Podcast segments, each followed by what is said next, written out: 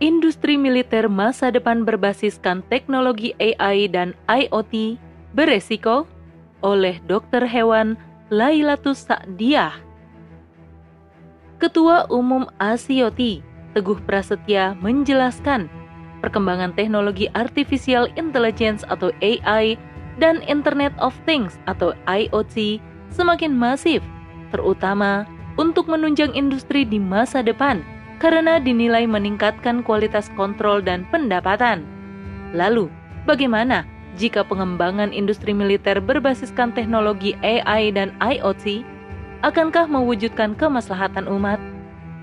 Profesor Emeritus bidang AI dan robotika dari Universitas Sheffield di Inggris, Noel Sarkey, menyampaikan sejak pertengahan tahun 2000, Departemen Pertahanan Amerika Serikat telah menjadi pelopor perlombaan senjata dengan teknologi kecerdasan buatan dengan mengembangkan senjata otonom untuk semua cabang angkatan bersenjata.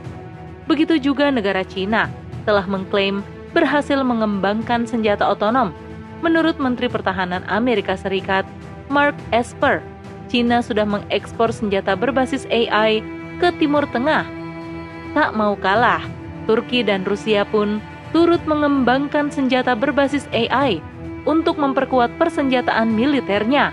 Mereka yang telah menggunakannya menyebutkan senjata otonom penuh mampu memberikan keuntungan militer seperti reaksi yang lebih cepat dan mengurangi adanya paparan langsung terhadap pasukan di medan perang. Pengembangan persenjataan menggunakan kecerdasan buatan ini dikenal sebagai senjata otonom atau Autonomous Weapon System namun, saat ini pengembangan senjata menggunakan AI dan IoT menuai berbagai polemik.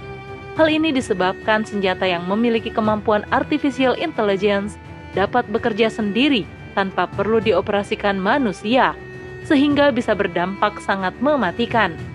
Berdasarkan rilis Scientific American, Rabu 30 Maret 2022, Profesor Emeritus bidang AI dan robotika dari Universitas Sheffield di Inggris, Noel Sarkey, menegaskan penggunaan senjata otonom merupakan bahaya yang unik bagi umat manusia. Selaras dengan apa yang telah disampaikan Sarkey, beberapa tahun terakhir ini ribuan ilmuwan dan pimpinan bidang komputasi serta pembelajaran mesin atau machine learning termasuk di dalamnya DeepMind Google telah memutuskan untuk menghentikan penggunaan senjata otonom penuh ini, mereka meminta PBB untuk bersikap tegas untuk melarangnya karena telah terbukti menimbulkan penderitaan pada pihak yang menjadi sasaran. Ada 30 negara yang telah menuntut larangan langsung atas senjata yang sepenuhnya bersifat otonom. Sebagian besar negara tersebut juga menginginkan adanya peraturan yang jelas berkaitan dengan pengembangan dan penggunaan senjata berbasis AI ini.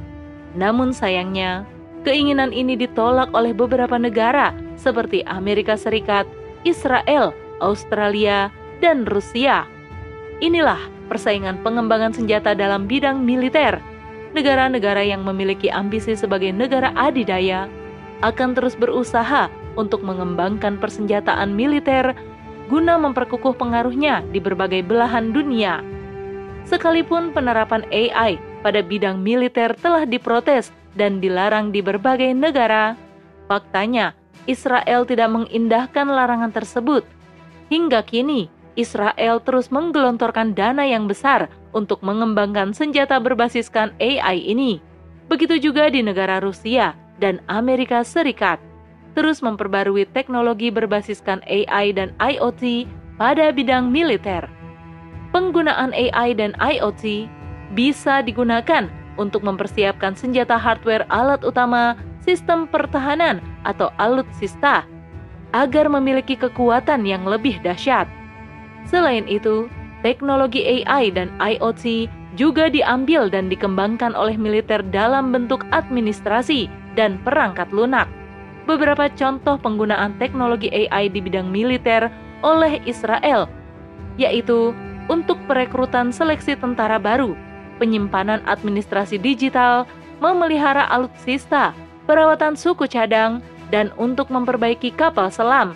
Sebagai sistem rudal spike LR2 AI Kemudian, teknologi berbasiskan AI juga digunakan untuk membangun jaringan aliansi perang serta pembuatan sistem kendali tank Markus Merkava atau MK4 Barak dan tank Carmel yang kini masih dikembangkan.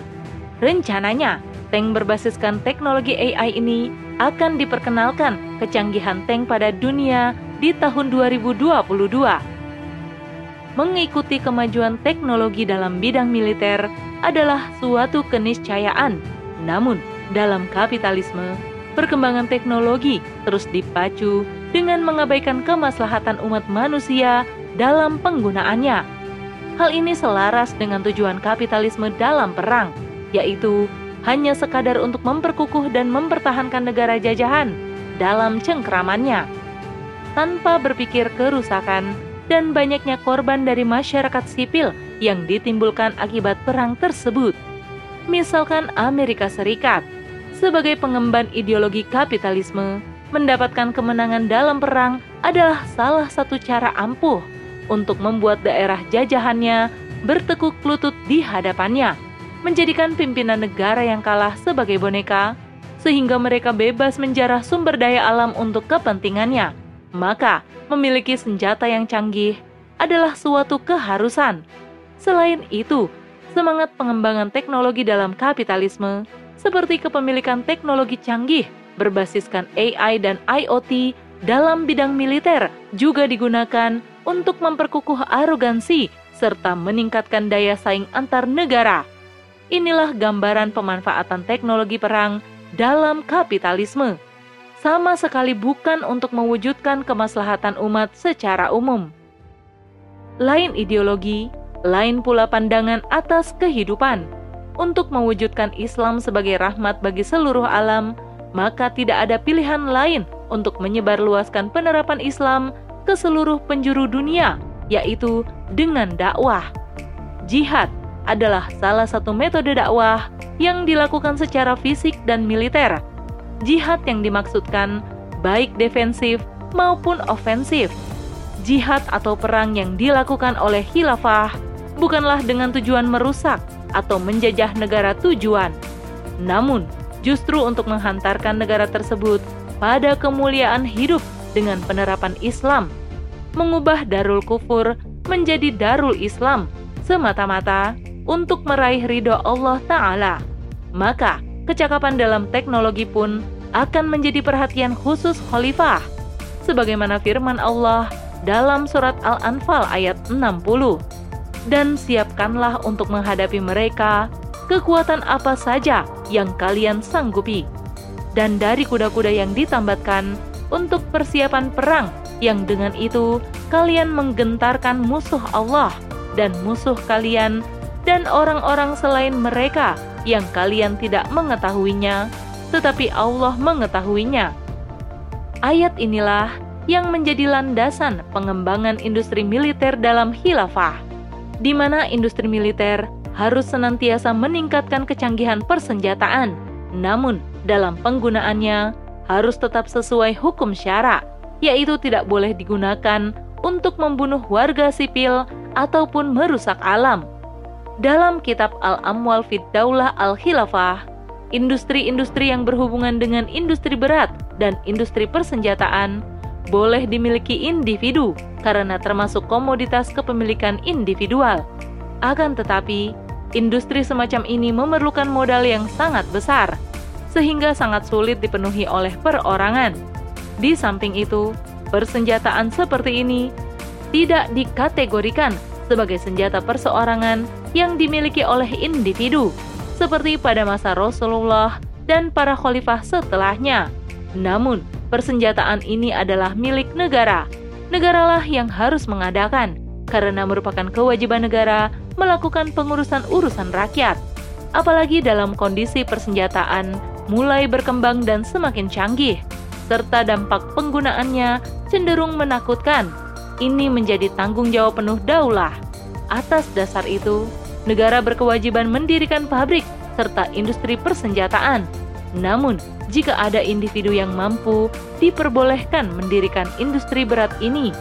Namun perlu diingat, sekalipun individu yang memiliki industri persenjataan untuk militer semangat yang tertanam adalah untuk menguatkan eksistensi daulah Islam dan perwujudan ketakwaan kepada Allah Ta'ala, bukan orientasi materi berupa perolehan keuntungan yang besar.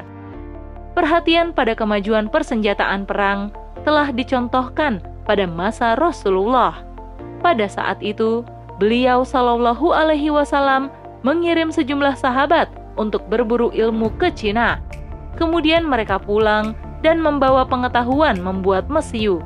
Serbuk mesiu di Cina biasa digunakan untuk membuat kembang api saat perayaan Imlek, yang saat itu belum dikenal di luar Cina. Kemudian contoh perhatian khilafah pada persenjataan perang adalah sebagaimana yang dituliskan Ibnu Khaldun, bahwa pada tahun 1274, meriam telah digunakan pada masa Abu Yakub Yusuf untuk menaklukkan kota Sijil Masa. Namun, penggunaan meriam raksasa pertama kali yaitu saat penaklukan Konstantinopel pada tahun 1453 oleh tentara Muhammad Al-Fatih. Pasukan Muhammad Al-Fatih memiliki meriam dengan diameter 762 mm yang dapat melontarkan peluru batu ataupun mesiu hingga seberat 680 kg. Inilah gambaran bagaimana teknologi dikembangkan dalam militer di bawah naungan daulah Islam. Tujuannya tidak lain adalah untuk memperkuat persenjataan pasukan militer untuk menjaga dan menyebarluaskan Islam demi mewujudkan kemaslahatan umat. Wallahu a'lam bishawab.